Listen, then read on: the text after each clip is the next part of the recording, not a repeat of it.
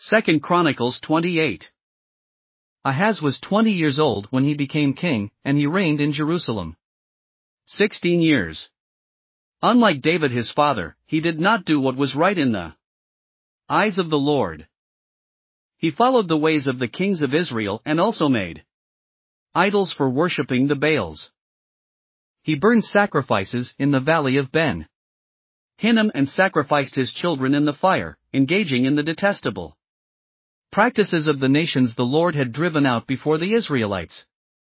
He offered sacrifices and burned incense at the high places, on the hilltops, and under every spreading tree.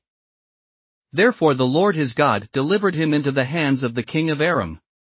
The Arameans defeated him and took many of his people as prisoners and brought them to Damascus. He was also given into the hands of the king of Israel, who inflicted heavy casualties on him.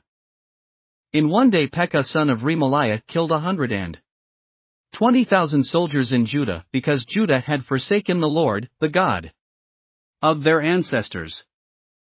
Zikri, an Ephraimite warrior, killed Maaseiah the king's son, Azrikam the officer in charge of the palace, and Elkanah, second to the king. The men of Israel took captive from their fellow Israelites who were from Judah 200,000 wives, sons, and daughters.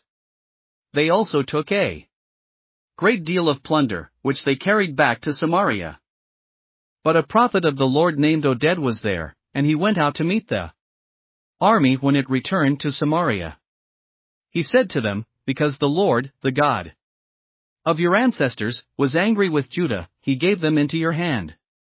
But you have slaughtered them in a rage that reaches to heaven. And now you intend to make the men and women of Judah and Jerusalem your slaves. But aren't you also guilty of sins against the Lord your God? Now listen to me. Send back your fellow Israelites you have taken as prisoners, for the Lord's fierce anger rests on you. Then some of the leaders in Ephraim Azariah son of Jehohanan, Berechiah son of Meshillemoth, Jehizkiah son of Shallum, and Amasa son of Hadlai, confronted those who were arriving from the war. You must not bring those prisoners. Here, they said, or we will be guilty before the Lord. Do you intend to add to our sin and guilt? For our guilt is already great, and his fierce anger rests on Israel. So the soldiers gave up the prisoners and plunder in the presence of the officials, and all the assembly. The men designated by name took the prisoners, and from the plunder they clothed all who were naked. They provided them with clothes and sandals, food and drink, and healing balm. All those who were weak they put on donkeys. So they took them back to their fellow Israelites at Jericho, the city of palms, and returned to Samaria. At that time King Ahaz sent to the kings of Assyria for help. The Edomites had again come and attacked Judah and carried away prisoners. While the Philistines had raided towns in the foothills and in the Negev of Judah. They captured and occupied Beth Shemesh, Aijalon, and Gederoth, as well as Soko, Timnah, and Gimzo, with their surrounding villages.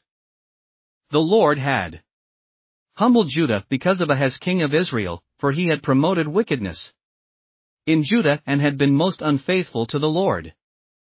Tiglath-Pileser king of Assyria came to him, but he gave him trouble instead of help. Ahaz took some of the things from the temple of the Lord and from the royal palace and from the officials and presented them to the king of Assyria, but that did not help him. In his time of trouble, King Ahaz became even more unfaithful to the Lord.